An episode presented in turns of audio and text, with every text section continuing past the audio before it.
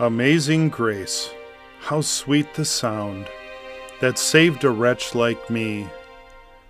I once was lost, but now am found, was blind, but now I see.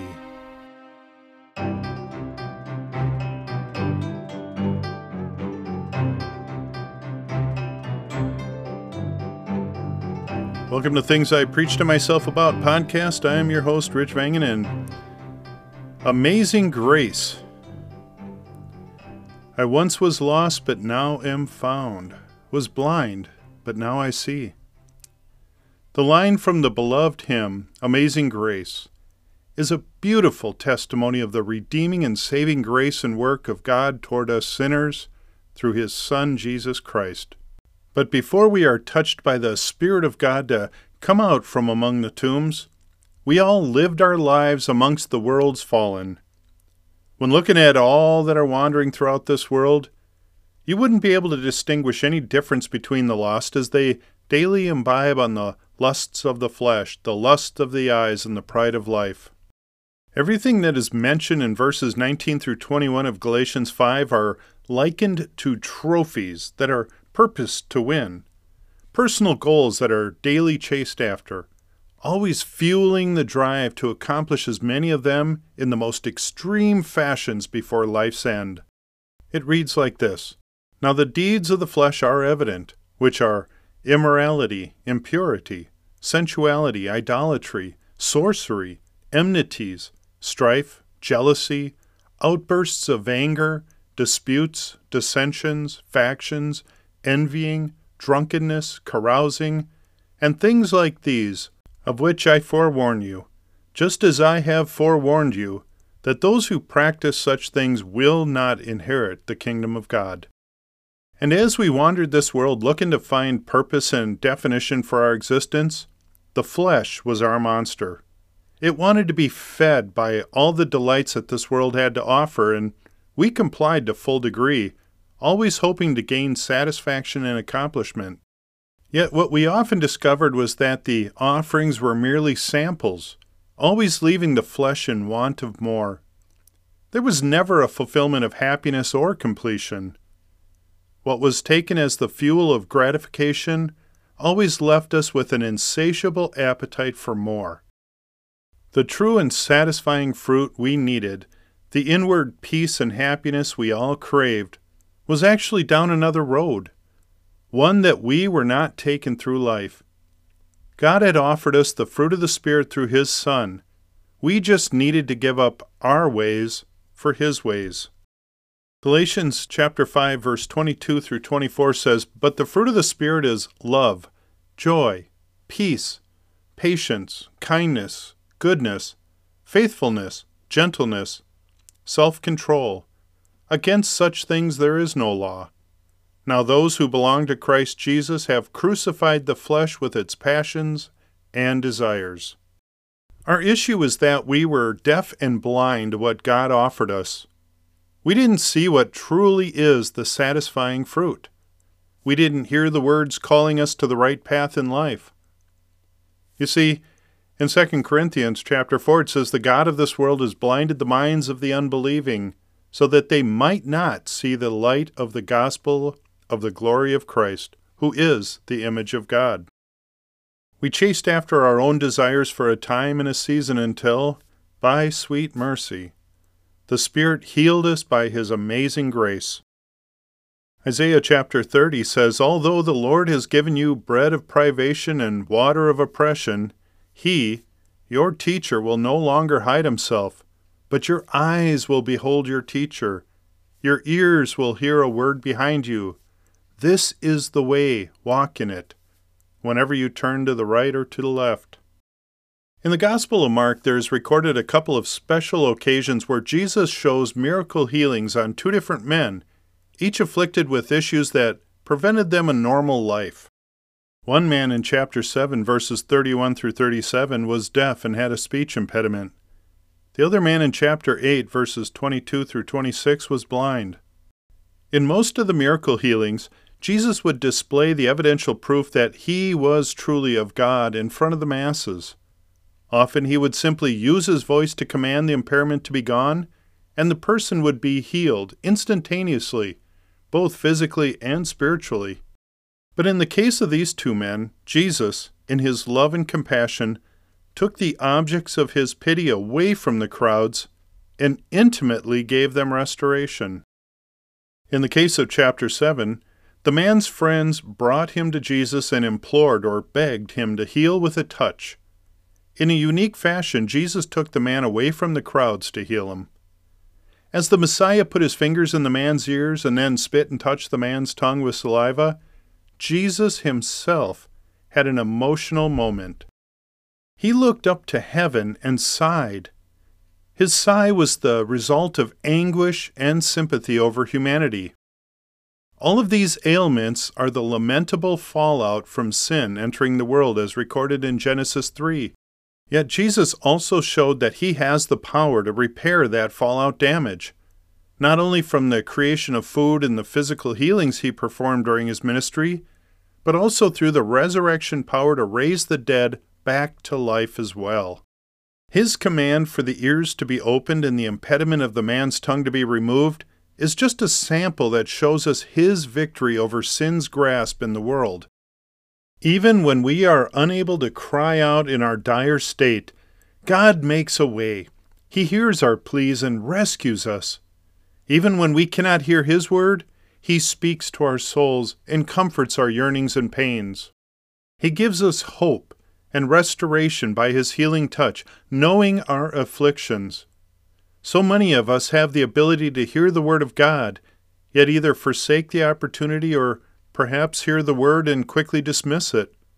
Regardless of our situation, God is granting us such an amazing blessing to receive His truth, and we should embrace that with eagerness and thankfulness.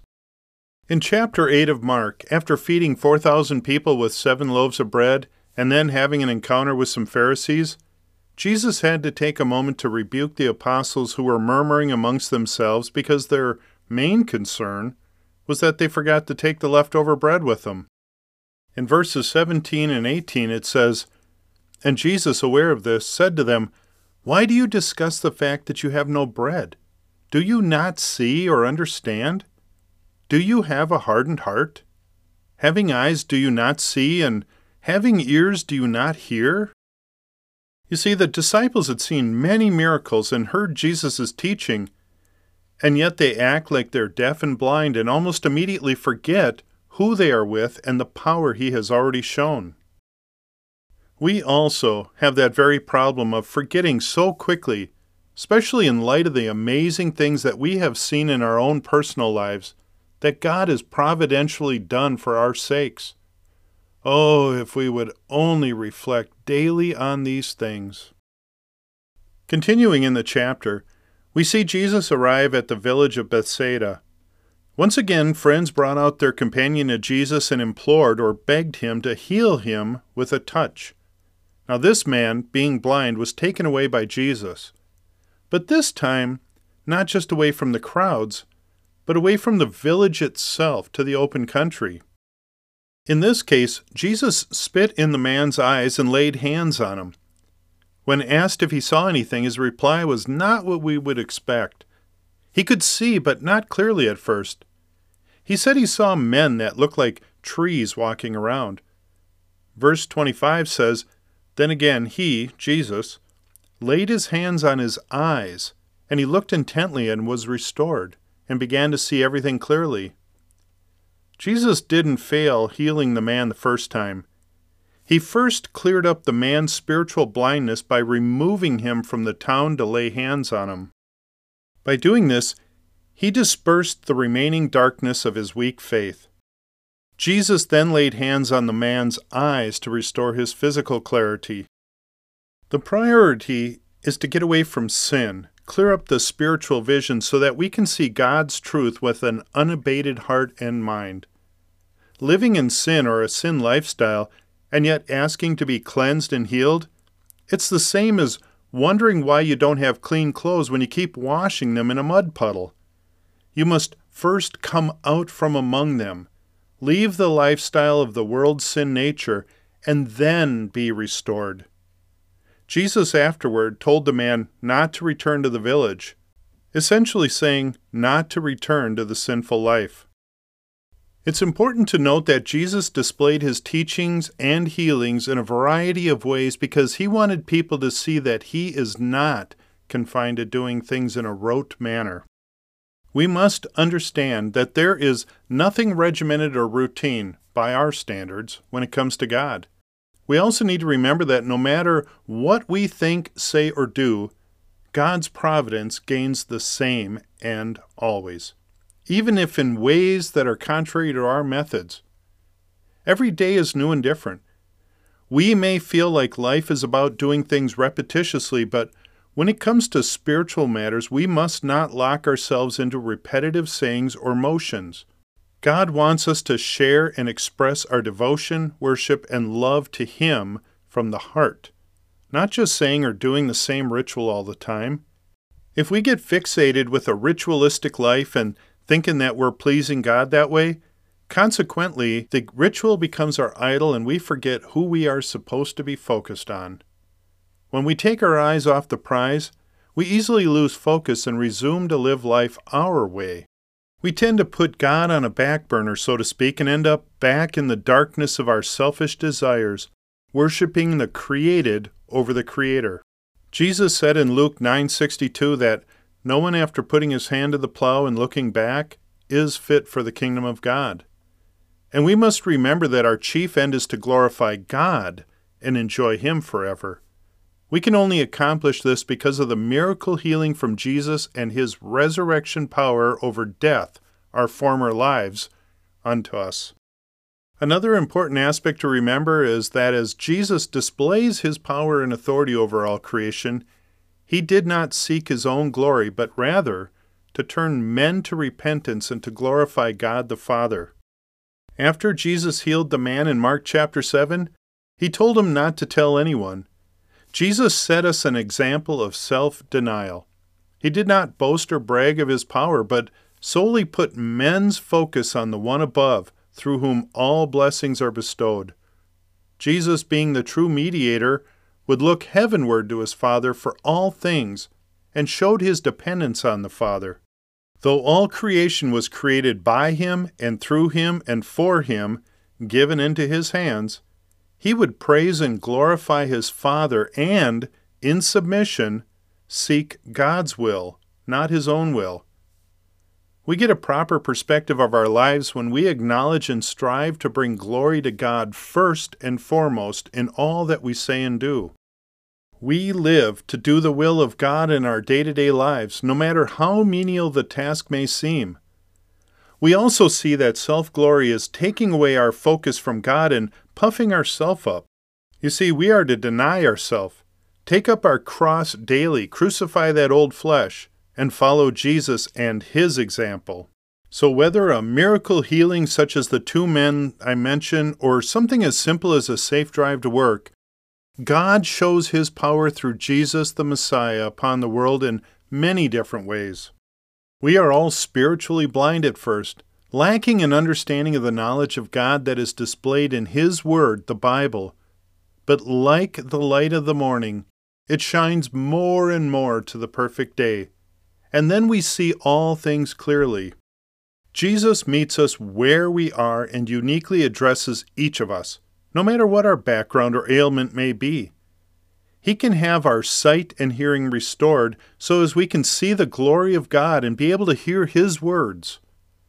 We may have in our past echoed the sentiment of the prophet who felt unworthy and declared, Woe is me, for I am ruined, because I am a man of unclean lips, and I live among a people of unclean lips. But we know that he reaches through the darkest places to bring his people out and cleanse them from the sinful lifestyle we've been living. Folks, there is no sinner too far gone that he cannot heal from the damages of sin. How and why he does all these things is what is called amazing grace. None of us deserve his mercy, but God is that loving to pull us out from the chaos of the world that we were walking in, show us the right path, heal us of our infirmities, and restore us to a right living. You see, only Jesus has the power to wash away our sins by his blood shed and his resurrection. Without him, we have no hope. With him, we see his light shining through the darkness and hear the words of his salvation and experience his amazing grace. Amen.